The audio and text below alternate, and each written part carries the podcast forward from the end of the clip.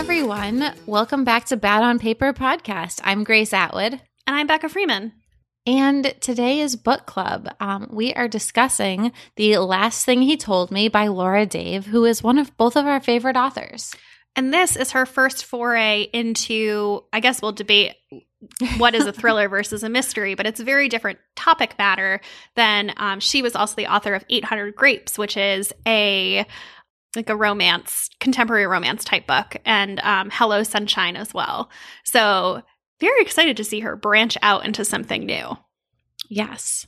But before we talk about the book, let's talk about ourselves. Let's do highs and lows. What's your high this week? My high is that the trailer for the new Rom-Com Pod came out on Monday. This season/show is called Showmance. And I'm so excited to share it with people. I feel like Gretchen Wieners from Mean Girls. My hair has been full of secrets, and now some of them are finally out there. So I know I teased a while ago that somebody in the series I had a poster of in my childhood bedroom. So if you want to find out who it is, you should probably go check out the trailer. Wait, when did the trailer drop? Monday. Oh, you said that. Sorry. I was thinking that it because we're recording and it's Wednesday. I'm like, wait, is it already out? No, it's not out till okay. So it came out on May 24th, and I'm so excited to share it. And the first episode of the season comes out June 7th, and we're doing things a little differently this time. So basically, we split up the feed, so each season is now its own show. So if you were subscribed before, go search Showmance in Apple Podcasts or Spotify, and make sure you follow the new feed. So if you were subscribed to the old one, the trailer will be there too, and it'll show up. But to get the new episodes, make sure you're subscribed to the new Showmance feed. I'm so excited. Okay. I don't know. Every time we record one, it's like it just has like a summer camp feel of like I'm so proud of us and like the people. I don't know. I'm just so excited to share it. I can't wait to listen. I'm so excited. I listened to the trailer and I loved it. You sent it to me. When did you send it to me? A couple weeks ago, maybe? Yeah, we've had it for like a month. Yeah, it's really, really good. Do you want to know a secret? Yes. I don't know if I'm supposed to share this or not, but nobody's told me not to, so I think it's fine. We are in the process of trying to pitch this season to be a TV show. That's so cool. I don't know if it'll work out. We'll see. I don't want to get my hopes up, but We're just really excited about this season, and I mean, it's fun. It's like on the set of a cooking show. It's in London, and there are cute British boys with accents, and I really think we could use some better TV. So I don't know.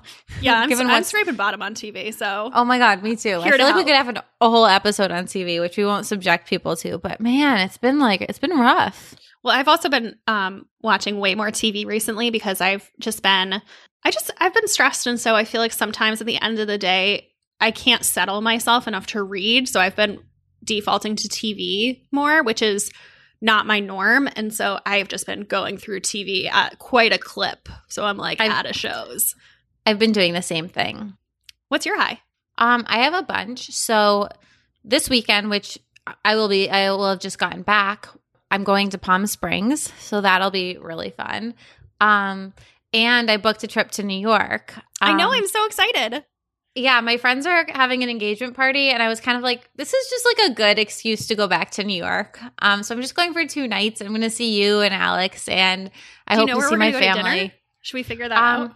We need to figure that out. Definitely. Okay. I want to go somewhere like fun. I want to like get dressed. Is the Polo Bar open again? It must be, right? Oh my God. It's open for – Alex won't go to the Polo Bar though.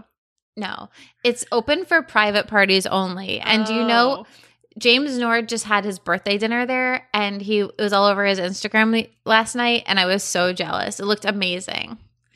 It made me want to have my birthday dinner there, but I want to have something here. So it looked really fun. We'll find somewhere fun. Yeah. So California, New York, and then – 2 little things. My Aunt Jean listened to our snacks episode, and she sent me a snacks care package. Oh, Jean, for the win. I know. She sent me combos. She found that weird Frito-Lay Dorito munchie mix that I love so much. She found, goldfish. She made me cookies. She gave me a puzzle. Oh, man. That was a high. Gina's the best enthusiast. She is Grace's aunt who got the shirt with both of our faces on it. Well, originally for a live show that we were supposed to have, but then got canceled due to the pandemic. Yes. She's the best. Gina's just here to cheer.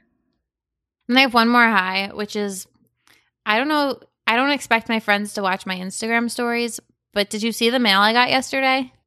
Yeah, fucking got a LaCroix sponsor and like – Not sponsored, but like a press package. And like, I know that you like seltzer too, but like, I see myself as my true calling being a seltzer influencer and like taste testing different flavors because I have a lot of strong opinions. I mean, I guess I'm not that mad. I would be fuming if Polar sent you. Yeah, if Polar did, you'd lose your shit. I'd lose my mind.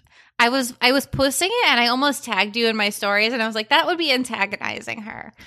But I mean, this is the dream. I'm drinking the guava one. It's lovely. I want to hear what you think of the beach plum one. I haven't tried it yet, but they have it at the bodega and I've thought about getting it. So you know what it tastes like is black cherry. Oh, okay. Great. It's really good. It tastes good. Like a black cherry, but with like a little kick. Okay. I'll get it next time. I've been nervous. I mean, if you come visit me, I can put aside one of every flavor for you so you can have your own private taste test. Maybe I'll start doing videos. Maybe I'll start doing videos on my stories of taste testing seltzer so that like the seltzer, you know, community knows that I'm – and just tag every seltzer brand as passionately about seltzer as I truly do. Because maybe you should put seltzer influencer in your bio. Oh, maybe I should. I think that would help you. Maybe I'll just put seltzer enthusiast. I'm not a seltzer influencer. Yeah. Now I'm just an enthusiast. Not yet. You have a whole career ahead of you. Oh my God. That's the dream. Well, anyways, I'm a seltzer influencer. I didn't want to rub too much salt in the wound, but it was a great day for me, for mail. Oh. I did not tag you in my stories because I was like, maybe she won't see these. No, I did see them. Sorry. I'm not a good engager. I don't I'm not good at commenting on things, but I would say I see 80 to 90% of your stories. You could also just text me next time and say, you bitch. I must have been doing something else because it didn't hit that hard. It's hitting harder now talking about it than it did when I saw it. Yeah. Well, I'll save you one of each if you want one. If you want to come visit me. I need to figure out when I'm coming. Yeah. What about lows? I don't know. Do I have a low? No, I feel pretty fine. How about you? Do you have a low? I have two, but neither of them are real lows. The first is that it's just like hard to find your like grooming stuff in a new city. And I've realized it's really hard to get a pedicure here. Like there's a salon and I booked it online and I didn't realize that it booked up so fast that I was actually booking it for the following week. Yeah, so I went like New York over indexes on nail salons and even the less expensive ones are good. Yeah. So I went to the salon that I like had heard was really great. It's actually like a 10-minute walk from my apartment. So I was like, great. I like walked in the Charleston heat and I get there and they're like, oh, your appointment's actually for next Monday. I was like, oh crap. Okay. So I was like, when's your next appointment? And they're like, oh, not for another week. Like they were already full for the whole week. That's wild. So then I called around and I ended up going to just like a cheap place and they actually did a great job. But I called three other nail salons that were nearby and they were all booked for the whole week, which I thought was crazy. And I'm just not used to that because in New York, like I would just call Primp and Polish up like and they'd be like, do you want to come now? Yeah, I was going to say I've never even called in New York for a pedicure. You just show up. Yeah, and it was just the situation was like pretty dire and I'm going away this weekend so I want my feet to look respectable. But I was just like, wow. So that was a learning curve. And then the other thing was I have started exercising again. And do you remember we were talking about Melissa Wood Health and we were like, it's going to be real hard to take a real workout class? It is. Because like our stamina was like 20-minute workout classes. Yeah, no, I know. 30, maybe two 20-minute workout classes, but I would always like have some water in between the two 20-minute classes. So there's a yoga studio near my apartment and They have this great new member special. It's $68 for your unlimited classes for your first month. So I was like, amazing. I signed up. I have gone twice now. I went yesterday and today, and I'm going to keep going to like get my money's worth. But Becca, it's not really yoga. It's in an 85-degree room, and we do burpees. Oh, that's not yoga. That's and squats and lunges and running in place and jumping jacks and that's like boot camp. It's boot camp yoga. It's like, and they call it like, I forget what they call it, but they don't call it yoga, but it was like a flow class. So I was like, great. And I get there. It's like so hot. It was so intense. I don't know. I think I'll be in amazing shape if I keep doing this, but I am so out of shape. I hadn't been to a fitness studio in 15 months, and then I hadn't worked out since I got to Charleston. Well, I also this week was feeling not so great body-wise, and so I started doing Melissa Wood Health again, and I did Melissa Wood Health, which we can all agree is like a lighter, quicker workout, and I'm sore today from that. I can't even imagine going to like a true 60-minute workout. I mean, I stand by that her classes are hard and effective. It's just my like, yeah, and this I'm actually only taking the 45-minute express version of this class. It's so hard. Oh, man. Melissa's hard, too. I just was kind of like, I can't exercise in my apartment right now. I go in waves, like where I'm like really into one thing and then I like drop it and then I get really into another thing. So I'm sure I'll get back on the Melissa Wood train again soon. But for now, I'm like, I just need something different. Never say never, but I feel like I'm just going to keep working out at home. Not because I don't feel safe going to a workout studio now that I'm vaccinated, but I just feel like cutting out that extra time of needing to walk there, wait, and then like walk back at the end saves so much time. And so like I can do a SoulCycle workout in my living room. And also, like you said, I'm not doing a full 45-minute class like I would in the studio. I usually do a 30-minute, but I can like knock it out at home and then like get directly in the shower and be done working out in an hour flat versus, you know, if I were to go to the studio, I don't like to cut it too close. So, you know, I would say get there 10 minutes early. It takes me 10 minutes to walk there, do the class, come back. You're kind of looking at like an hour and 15 to even do it, never mind showering and like getting presentable. I know. That's why I like this class, because it's 45 minutes and it's like 2 minutes from where I live. That's good. Yeah. So that's good. It's I'd say it's an hour total when I like factor it all in. Well, let's get into things. Yeah, but before we do, let's take a quick little ad break. So you guys, Penguin Random House is doing something that I think is really, really cool, and we're really excited to tell you about it. So this is something I think you guys are going to love, because when I opened it up, I was like, this is amazing. Yeah, it's really cool. So Grace and I have both been playing around with this new website, and it's called todaystopbooks.com.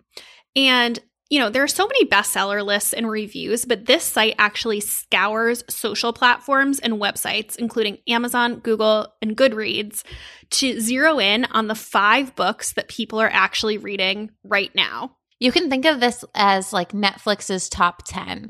I really like that they narrow it down to just 5 books. So it's super simple and it's to the point. Today's Top Books updates every 24 hours with the position of the books changing depending on how hot they are at the moment. I just pulled up the website and – what's today's top book? Okay, so today's top books are something called Zero Fail, which is – oh, this sounds interesting. The Rise and Fall of the Secret Service. A John Green book, the new Lauren Weisberger book, which I need to get. Oh yeah. The new Alyssa Friedland book. She wrote what was that book? Evie Drake Starts Over. Yep. And then The Social Graces by Renee Rosen. Interesting. I love the comparison of it being like the Netflix top 10. Sometimes you just want somebody to take the decision out for you and be like, what's popular? What are people liking? What am I probably going to like? It's so cool.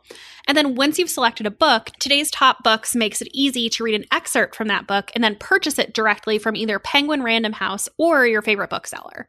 Yeah, and they have an archive that reveals a literary time capsule that's going to show you which books were trending on any given day. I just think this is such a smart idea. And to your point, sometimes I just like want someone to tell me what I should read next. Yeah, it can be so overwhelming. This is really like the secret hack to finding your next read. So go to todaystopbooks.com/BOP to check it out. That's todaystopbooks.com/BOP. And let us know what you think. Okay, should we get into the book? Yes, we should. So as always, we'll do the plot summary. There are spoilers, so it's a mystery. So if you're going to read the book, spoilers ahead. Yeah. So 38-year-old Hannah Hall has been married to her dream man, Owen Michaels, for just over a year when an unknown tween girl knocks on their door and hands Hannah a note from Owen that just says, protect her. Her is Owen's 16-year-old daughter, Bailey, who Hannah has a pretty rocky relationship with. Later that evening, while Hannah is waiting to pick Bailey up from play practice, she hears a radio report that the tech company Owen works for is being investigated by the SEC and the FBI. When Bailey gets in the car, she has a duffel bag full of money that had been stuck in her locker, presumably by Owen. So Hannah and Owen met in New York City, where Hannah was a furniture maker, and Owen accompanied his boss, whose wife was one of Hannah's best customers, on an errand to her studio where they felt an immediate connection. So Owen had Bailey with his college sweetheart, Olivia, who had died in a tragic car accident when Bailey was a toddler. The day after Owen disappears, Hannah gets a visit from a U.S. Marshal named Grady, who, to be completely honest, gave us both kind of a weird vibe. He offers to help her out, and at the end of their conversation, he tells Hannah that Owen is not who she thinks he is. Later that afternoon, when the FBI shows up and she mentions speaking to the Marshall that morning, they're highly confused and they get defensive. So in a moment of panic, she bluffs that she has retained a lawyer. And when the agents ask who, she blurts out the name of the only lawyer she can think of, who is her ex-fiancé, Jake. So Hannah looks up the Marshal's area code and realizes that he's from Austin, which is strange because they're in Sausalito in Northern California. And after remembering Owen's jumpiness on a few occasions when Austin came up in conversation, Hannah starts to press Bailey to see if she remembers ever going to Austin with her dad. And when she dredges up a half-formed childhood memory, Hannah books them a flight to Austin to see if they can dredge up any more memories for Bailey. And then after a day of dead ends in Austin, Jake calls Hannah to let her know that there's no record of Owen before he moved to Sausalito, not of his birth in his hometown or his attendance at Princeton, nor of buying a house in Seattle where he had lived before. The next day, Hannah recalls the name of a math professor Owen spoke of and tracks him down at UT Austin. Through him, they get a class list of what supposedly has the real Owen listed. And then in the library, they cross-check the records with yearbooks and accidentally stumble on a photo of a woman who has an uncanny resemblance to Bailey, but isn't the woman she knows as her mother. So the photo leads them to a bar, which was also pictured in the photo. And when Hannah sees another photo of the same woman displayed behind the bar, she tries to dig with the bartender. And she ends up hitting a nerve when she shows him a photo of Owen. And the guy gets in her face asking who sent her. And just as things are escalating, Bailey busts in to break things up. But the man recognizes her and calls her Kristen. And so Hannah and Bailey flee the scene and head back to the hotel to get ready to leave town. While Hannah is in the bathroom, she remembers a name she saw on a newspaper clipping behind the bar and Googles it on a hunch, uncovering the story of the real Owen. Owen's actual name was Ethan Young. He married his college sweetheart and had a daughter with her. His wife's father was the lawyer for a drug syndicate, and she was killed in a revenge murder framed to look like an accident.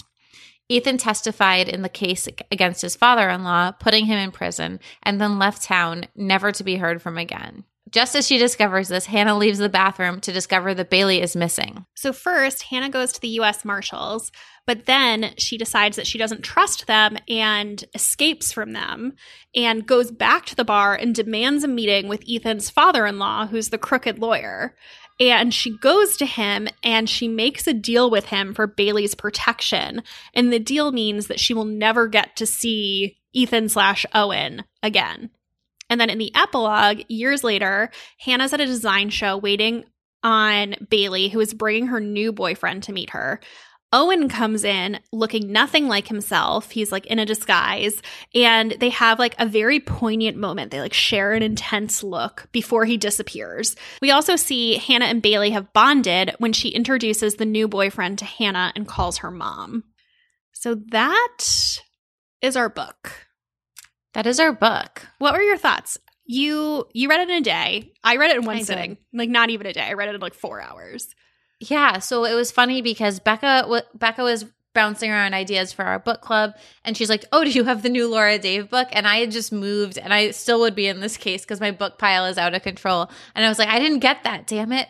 And then I was like looking through my book pile for something to read, and of course it's sitting in the pile. And I was like, oh, I do have that book. So I pulled it out, started reading it, and like couldn't put it down.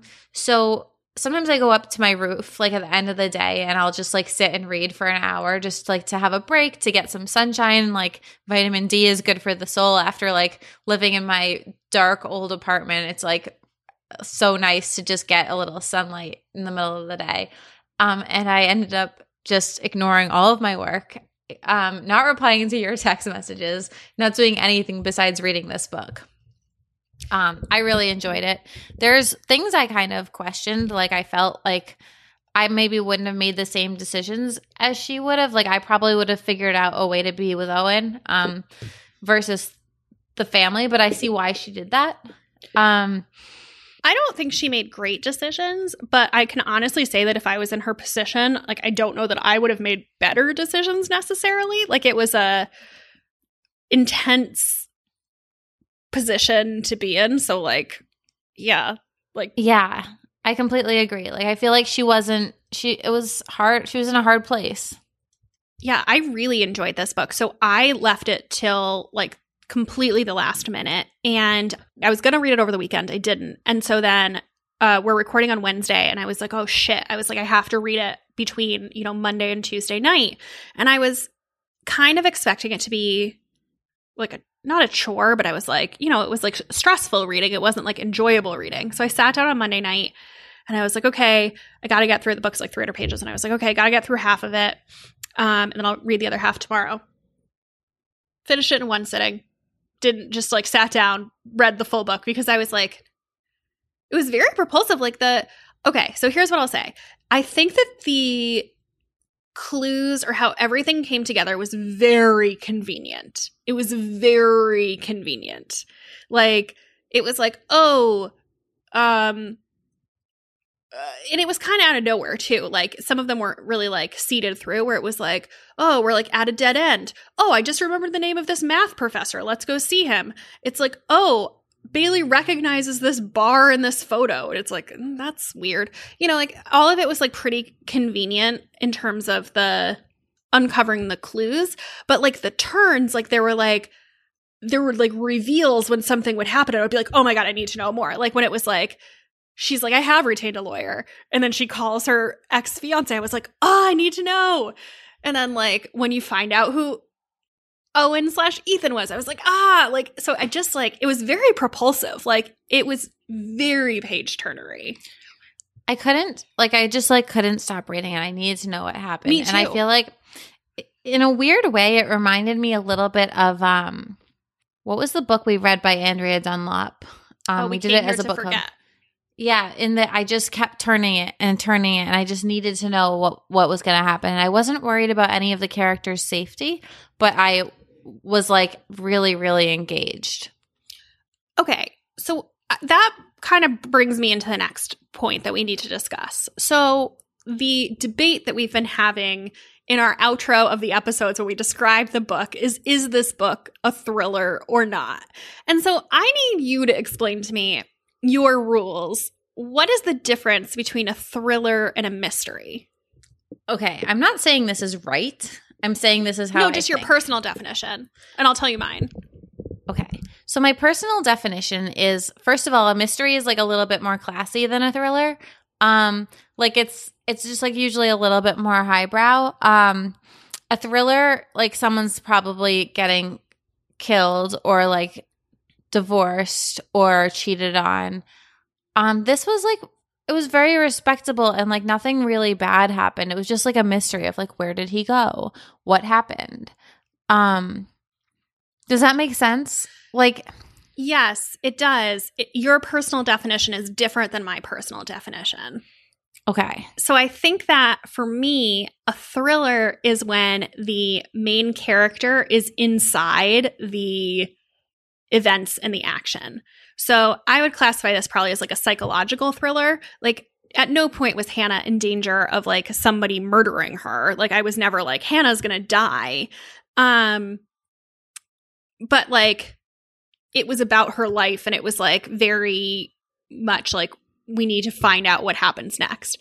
I kind of think of a mystery as like the protagonist is outside of the events. So like a mystery would be like when the main character is like the detective. And so he's like uncovering clues, but like doesn't have a personal connection to it necessarily. So they're like, you know, there's like a trail of evidence and like they're investigating.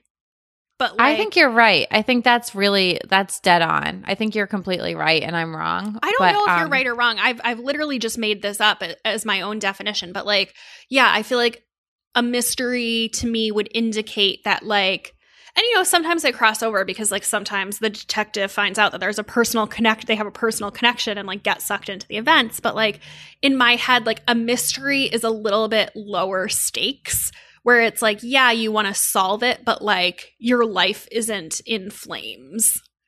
Yeah, I think you're absolutely right. But for me, I think maybe I'm blurring the lines here because it wasn't scary, this one. Yeah, and I like a non-scary thriller. Like, what was that one that we read? It wasn't a book club pick, but we both read it. You Are Not Alone by Greer Hendricks. Yeah. Like, again, it's like... And this is my favorite kind because I don't like anything too murdery where like the main character is in danger. Like Verity, I loved Verity, to be clear. Oh my God, I loved like, Verity. Verity made me very jumpy. And like,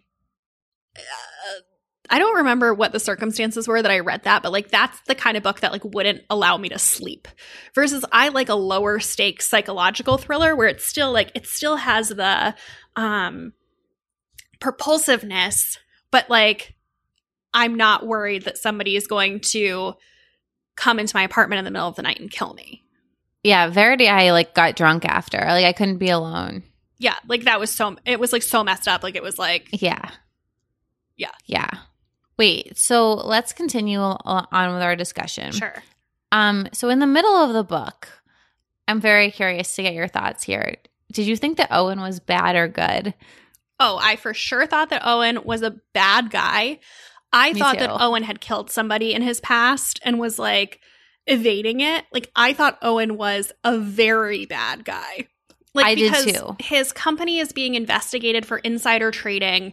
It like very much looks like he's a part of it. So yes, I thought he was very guilty of that part of it. And then I thought that like it was just another in a string of bad things that he'd done in his life, and he was lying because he had bodies buried in his past. I thought so too. And I kind of liked that Owen was neutral, like he wasn't good or bad, because when it's revealed, it kind of seems like he did some bad things in his past. We never find out what they were. So he's not like 100% good where it's like, oh, poor Owen, but it doesn't sound like he's like as bad as I certainly thought he was halfway through the book. Yeah. What was your theory? What did you think? I wasn't sure. I was like along for the ride, but I was certain he was bad. And I thought that he was like, did something really bad at his company. And I just wasn't sure what. I was also operating on a theory that him and Grady were either brothers or best friends. Yes, I thought him and Grady definitely had ties. I was certain. I thought he was a best friend. Yeah, me too. Yeah, I thought Grady was bad too. Okay, so the whole book is kind of like pinned on, or I guess part 3 of this book. So they're in this situation, basically like Hannah's father-in-law, Bailey's grandfather, is a bad guy. He's like the lawyer for a crime syndicate. And all of these people are mad at Owen because Owen turned them in and led Nicholas to go to jail. And so, like, Owen is, like, people are out for Owen or Ethan, whatever we're calling him. And so basically, like, the choice comes down to Hannah and Bailey can either go to Nicholas or go into witness protection. Like, I don't know. How did you feel about that choice? Well, I kind of was like, well, aren't there other options? Like, I felt like it was, like, pretty aggressive. I don't know. I probably would have chosen to go into witness protection and be with my husband. Oh my God, totally. And also there was a whole plot point about the money that he had left with Bailey was clean money that he had saved up over time. So, like, they would be able to take it with them into witness protection. So they would be starting with a nest egg where it's never clear how much money there was, but, you know, Bailey had started counting and stopped counting at $600,000. So, you know, like, there's a good amount of money to start a new life somewhere. I don't know. Sidebar, how does $600,000 fit in one duffel bag? I don't know. Maybe it's one of those things I was thinking about. Maybe it's one of those things where, like, if it's all in hundreds, like, when you see it, it's actually, like, a smaller volume than you would think. Yeah, I guess that $600,000 just sounds like so much cash to me. Well, like, I think she described it as, like, 60 you know what a stack of bills looks like that you would see in, like, a movie or something? Like, yeah. 60 of those would totally fit in a duffel bag. Yeah, you're right. It's not that big. You're right. It's just assuming it was hundreds, which I think they might have said it was. Yeah. My other sidebar that we need to talk about is, like, doesn't witness protection have such a 90s vibe to it? Yes, it does. I feel like witness protection is something that came up a lot in, like, TV shows in the 90s, and I don't know, it just felt very culturally relevant in the 90s, where I feel like I grew up thinking that it was much more a part of adult life than it is, which is, in my life so far, not at all. It's like the same thing with when I was a kid, like, I thought that quicksand was, like, kind of an inevitability. Like, quicksand was just in everything, and I was like, oh man, I gotta be prepared for when I am an adult and I, like, run into some quicksand. That is so funny. My thing from the 90s was, did you watch 90210 growing up? Yeah. Do you remember when Dylan McKay's girlfriend, Toni Marchette, died? It was, like, a revenge murder. Oh, no, I don't remember that. She was shot, and he was in the car with her. And I kept thinking of Dylan and Toni, like, and what happened to her throughout this. I don't know why, like, I'm even sharing this, but it made me think of that part of 90210. I remember, I think that episode of 90210, like, really stood out to me because I was really young when I watched it. Like, I probably shouldn't have been watching it. And I just remember, like, it was, like, a really big thing to me that she was murdered. Like, I don't think I had seen many shows where someone got murdered. But yeah, I agree with you that I feel like witness protection was the more obvious choice.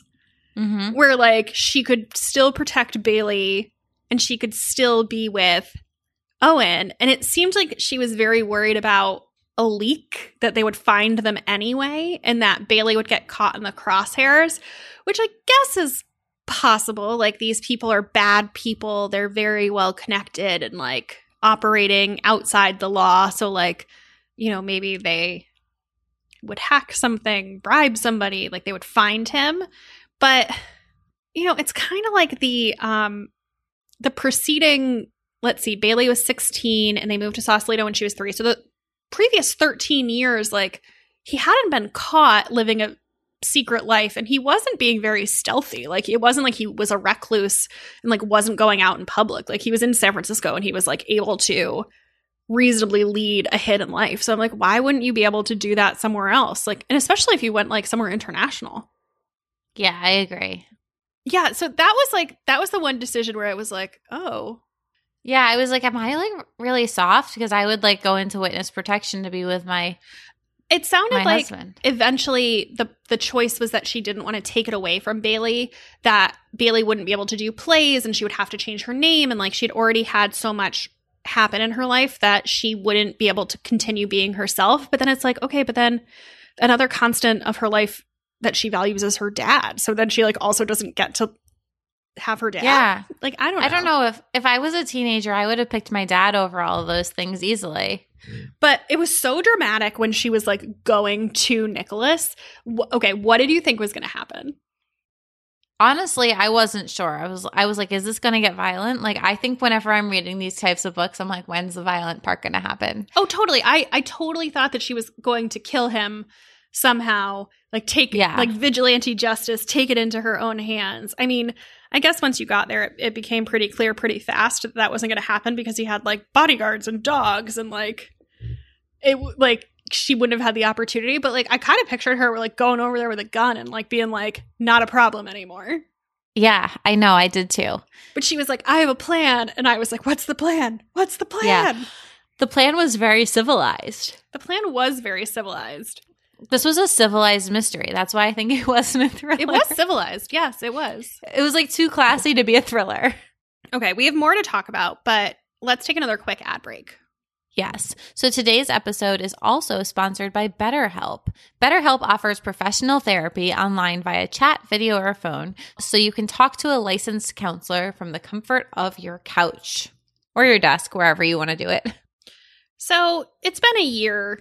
It's been a 15 months at this point, just with the pandemic and a lot of changes. And I don't know, the past 12 months has felt like 5 years between lockdown and the election and just, I don't know, I feel like a lot of people in my life have experienced a lot of change during this period. It's just a lot. And, you know, for me, mental health is very top of mind right now. And maybe it is for you too. And maybe one thing on your list for this year is to try therapy, but it can be super overwhelming to figure out how to dive in. Like, where do you find a therapist? Like, how do you know what they specialize in? And then, like, after you go through all that effort, what happens if it's not a match? So I love BetterHelp because they're solving all these problems and saving you wasted time cruising through your insurance directory. So BetterHelp offers private, affordable online counseling when you need it without having to leave your house. Yes, and they make it really, really easy to find your counselor. So how it works is that you'll go online and you'll fill out a simple questionnaire that's going to assess your needs. They're going to ask you about all sorts of things, like your age, your relationship status, your past experiences with therapy, and what you're looking to address. And then from there, they will match you with your own licensed professional therapist.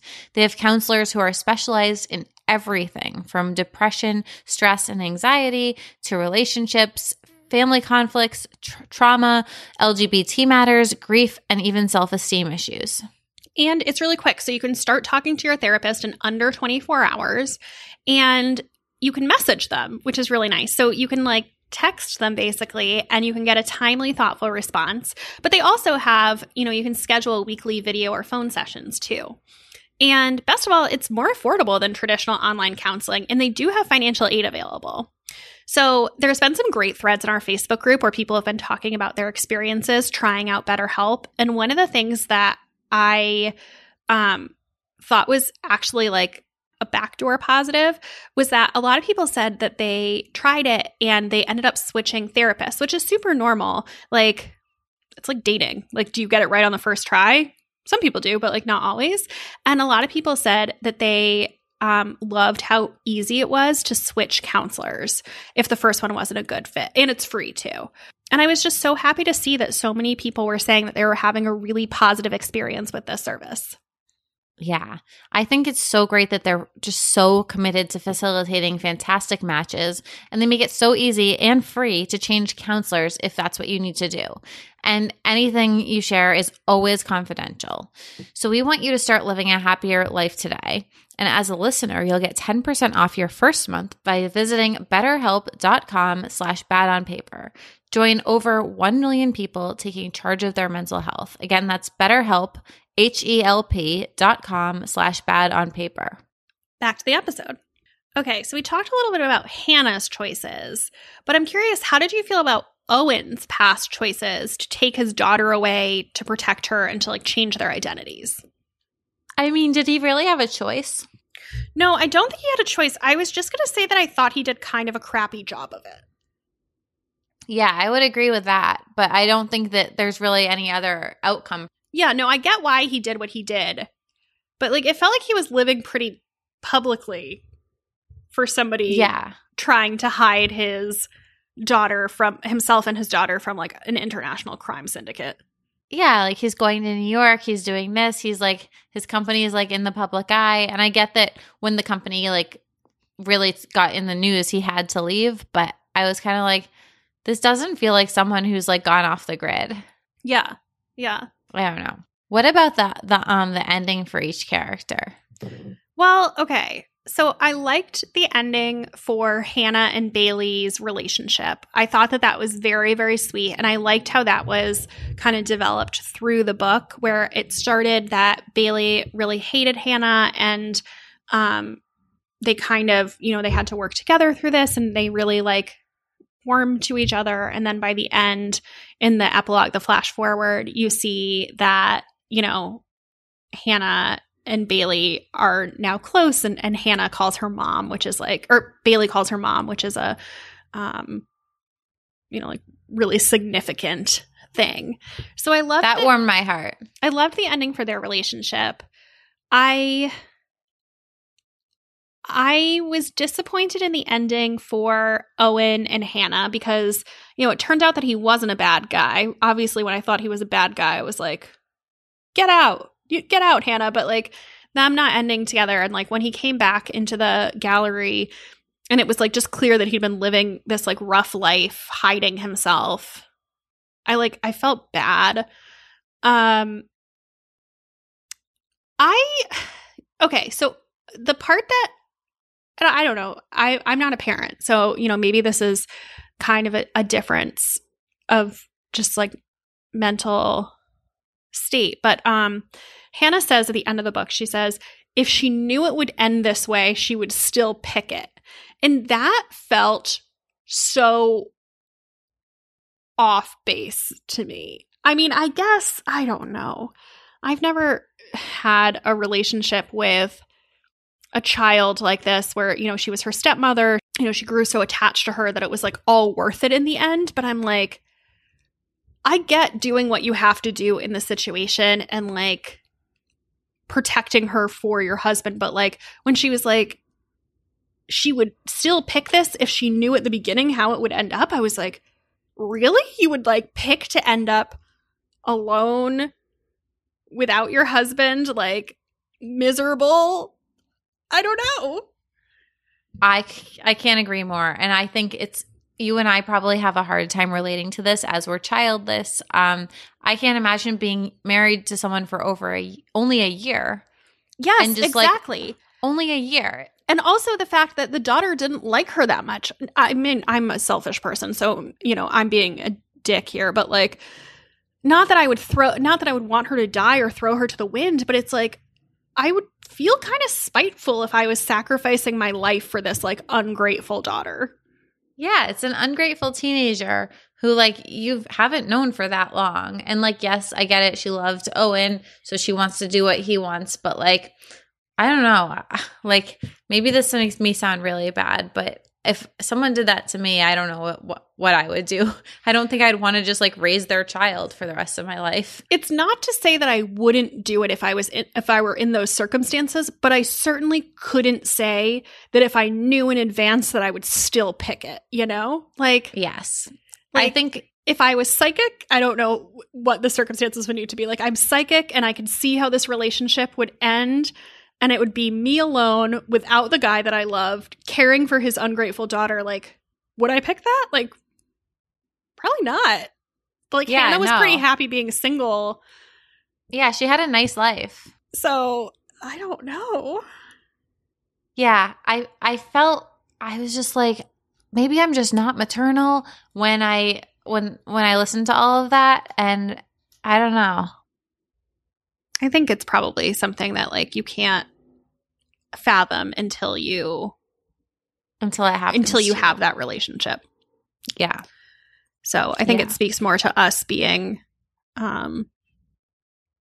just like on the other side of that than anything else. Yeah, I agree. One thing I thought was really interesting about this book was like Hannah's position as like being quote unquote the wife. And I think I really picked up on this of like basically like she thinks her husband is involved in insider trading. She didn't know anything about it. Like, the husband's best friend is mad at her because they lost all their life savings by investing in this company. It turns out that that wasn't true. There was like something different. But just like being the wife and being out of the loop and not knowing about your husband's stuff. And it was really top of mind for me because I just read Silver Girl by Ellin Hilderbrand, which is like, I don't know, it's like a 5 or 6 year old book. But it's about, it's loosely based off of Ruth Madoff, Bernie Madoff's wife. And so like a lot of the plotline is also that like her husband was a bad man and she didn't know what was going on. And I don't know, I just thought it was so interesting. And you know what it brought up for me? I was just remembering when we interviewed Sally Krawcheck, who, oh my God, is like one of my heroes. She's the CEO of Ellevest, if you haven't listened to that episode. But she was saying when men manage money in a relationship, like more often than not, you get like when women, you like end up with a negative surprise. Yeah, I think what she said is most times women outlive their partner, and usually, and because the men manage the money, women are often left being like negatively surprised. Yeah, and I don't know, I thought that was so interesting, like thinking about the relationship dynamics of, you know, Hannah, but also, you know, more broadly women who are not privy to their husband's shady shit. I don't know what I have to say about this. I was just connecting the dots, and I just thought it was all kind of like in the same circle of the Venn diagram. And I was like, oh, this is interesting. Yeah, you're totally right. And I mean, it seems like Hannah was pretty successful on her own, but and she had a separate checking account. Like, she was going to be fine. It wasn't like Owen's choices drastically changed her life. But I don't know. I thought it was an interesting theme. Yeah, absolutely. Do I need to read Silver Girl? I liked it. I think you would like it. I mean, did you see the New York Times article from this week about like the top Ellin Hilderbrand books? Like, I love an Ellin Hilderbrand book. Like, if you're at the beach this summer, like, I just think they're all good. I just loved everything about Bernie Madoff and especially Ruth Madoff. Like, I watched all of the movies and documentaries that were based on it. Oh, I think you would like it then. I think you would find it fascinating. I was not as into this story, so I don't know enough about the real Ruth Madoff to tell you how closely it's modeled off of their relationship. But yeah, I thought it was like a very compelling storyline that it was very unique. It was very different than anything I'd ever read. Okay. Speaking of different than I've ever read, this is so different than Laura Dave's other books.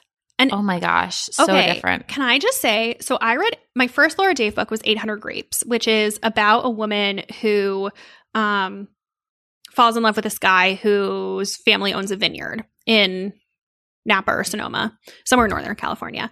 And that was my favorite book. And there have been very few times in my reading life that I've done this, but I liked that book so much that I then bought and went back and read every single one of her past books.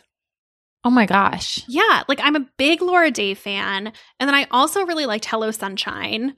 I loved Hello Sunshine. Which was about a like food blogger, food YouTuber who isn't who she says she is, kind of, but like less thrillery. But like, I love Laura Dave, and I actually loved that this was so different than her normal fodder.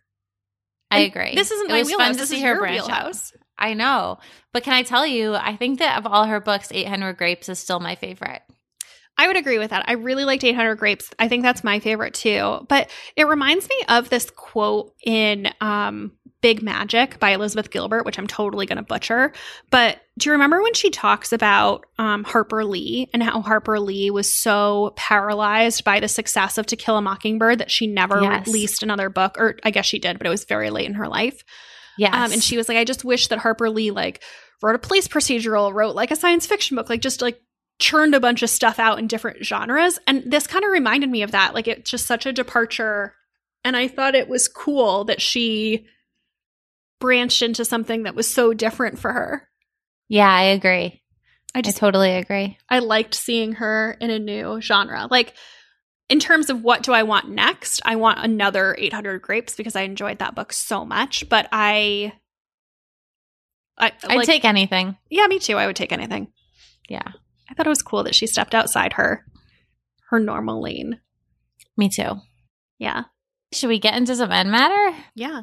Do you have an Instagram obsession? I do. So Grace and I are thinking about planning a vacation, and our criteria is somewhere bougie by the beach. Bougie being the key word. I was texting Becca. I was like, I just want to drink like a $20 cocktail at the pool that someone brings me. Yeah. We want to go warm weather, beach vacation. Don't want to do anything. I don't really care about like attractions. I don't even care about like where it is. I don't really want to leave the hotel that much. So like if there's a broader city or whatever, I don't really care. I just want to have a relaxing vacation. And so Grace went to the Surf Club in Miami, which is a Four Seasons property, last year, 2 years ago? 2 years ago. I feel like we lost a year of our life. But it was 2 years ago. It was the last vacation I took. And she loved it. And so she's pushing there. And I was like, I don't know. And I followed them on Instagram, and I'm pretty sold. It's FS Ocean Club is their Instagram. That's not where I stayed, though. Are you sure? Yeah, it's FS Surf Club. On Instagram? I'm pretty sure it's FS Ocean Club is the Instagram. Mm-mm. Ocean Club is in Bahamas. So am I following the wrong hotel? I think so. Have I sold myself into a vacation at a different... That is so funny. I will absolutely go there with you to the Ocean Club. I've sold myself into a vacation at the place we weren't talking about. The place that I went is, I think it's FS Surf Club, but hang on. Because I looked it up and that's not a thing. Or it might be FS Surfside. Is it? You got to tell me. I don't trust myself anymore. It's actually FS Surfside. That is so funny. FS Ocean Club's in the Bahamas. And I would go there with you too. Okay, so I guess that was a long-winded way of telling you I don't know where we're going on vacation, but the Bahamas looks nice. I would go there too.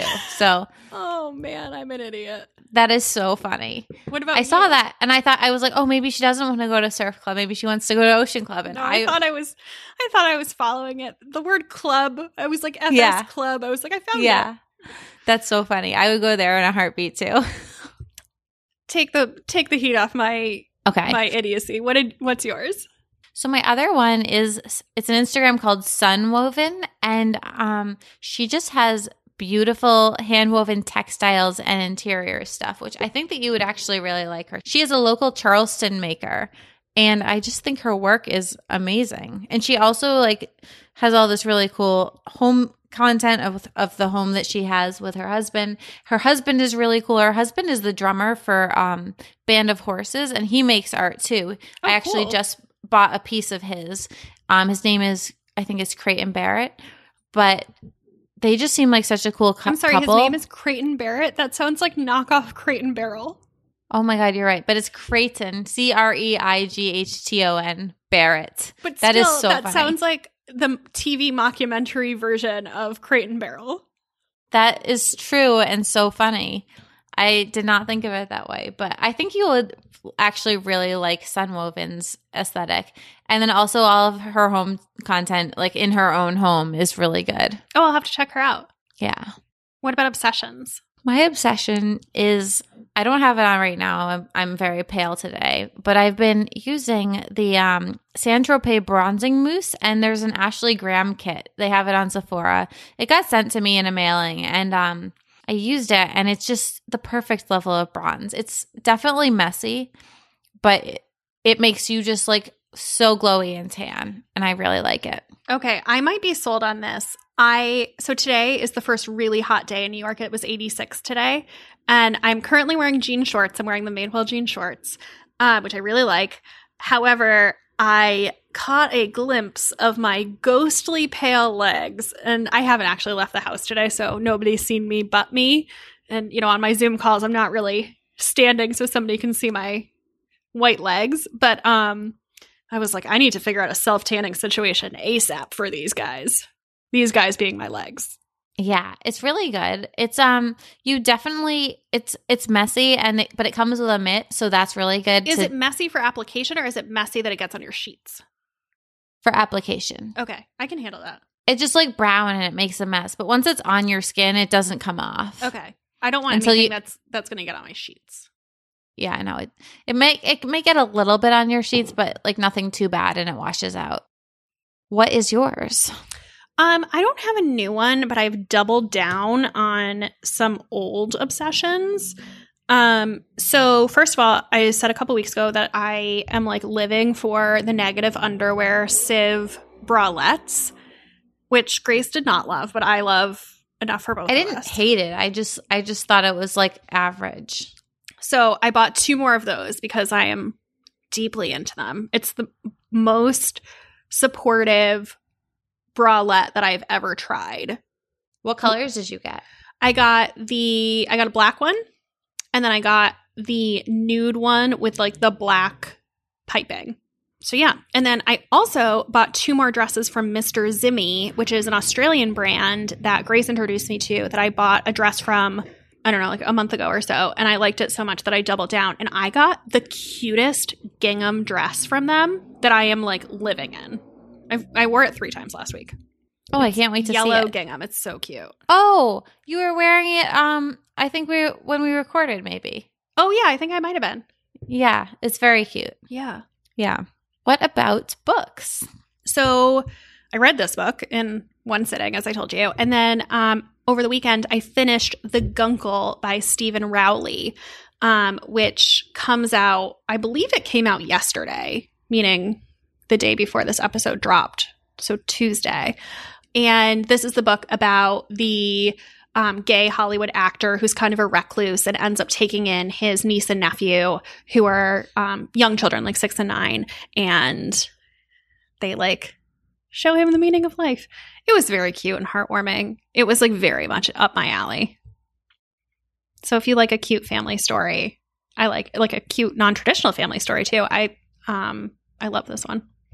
I think I need to read it. It sounds great. It was so cute. It would be such a good movie too. What about you? So I finished reading Anna Kay Away, and I absolutely loved it. Where did you net out? Did you like it the same, more or less than the first one? I liked it less, but that doesn't take away from it. I just loved the first one so much. Oh, that's interesting. I'm asking because I liked it more than the first one, and so I wanted to see if you felt the same. Yeah, no, I know you did. And I don't know, I enjoyed it, and I felt like there were so many different angles. Like there was the K-pop stuff, and there was all the travels and the adventures, and I don't want to give any spoilers away, but it was great. But I liked the first one better. Okay. Then I am about 60% through The Most Beautiful Girl in Cuba by Chanel Cleeton. And Chanel Cleeton writes about Cuba a lot. I read I want to say the last book I read from her was Next Year in Havana. And so this is set in Cuba at the very end of the 19th century. So it's like 1896, I want to say. And this and Spain has invaded Cuba, and they are just terrorizing it. They're putting the Cubans in concentration camps. They are imprisoning people.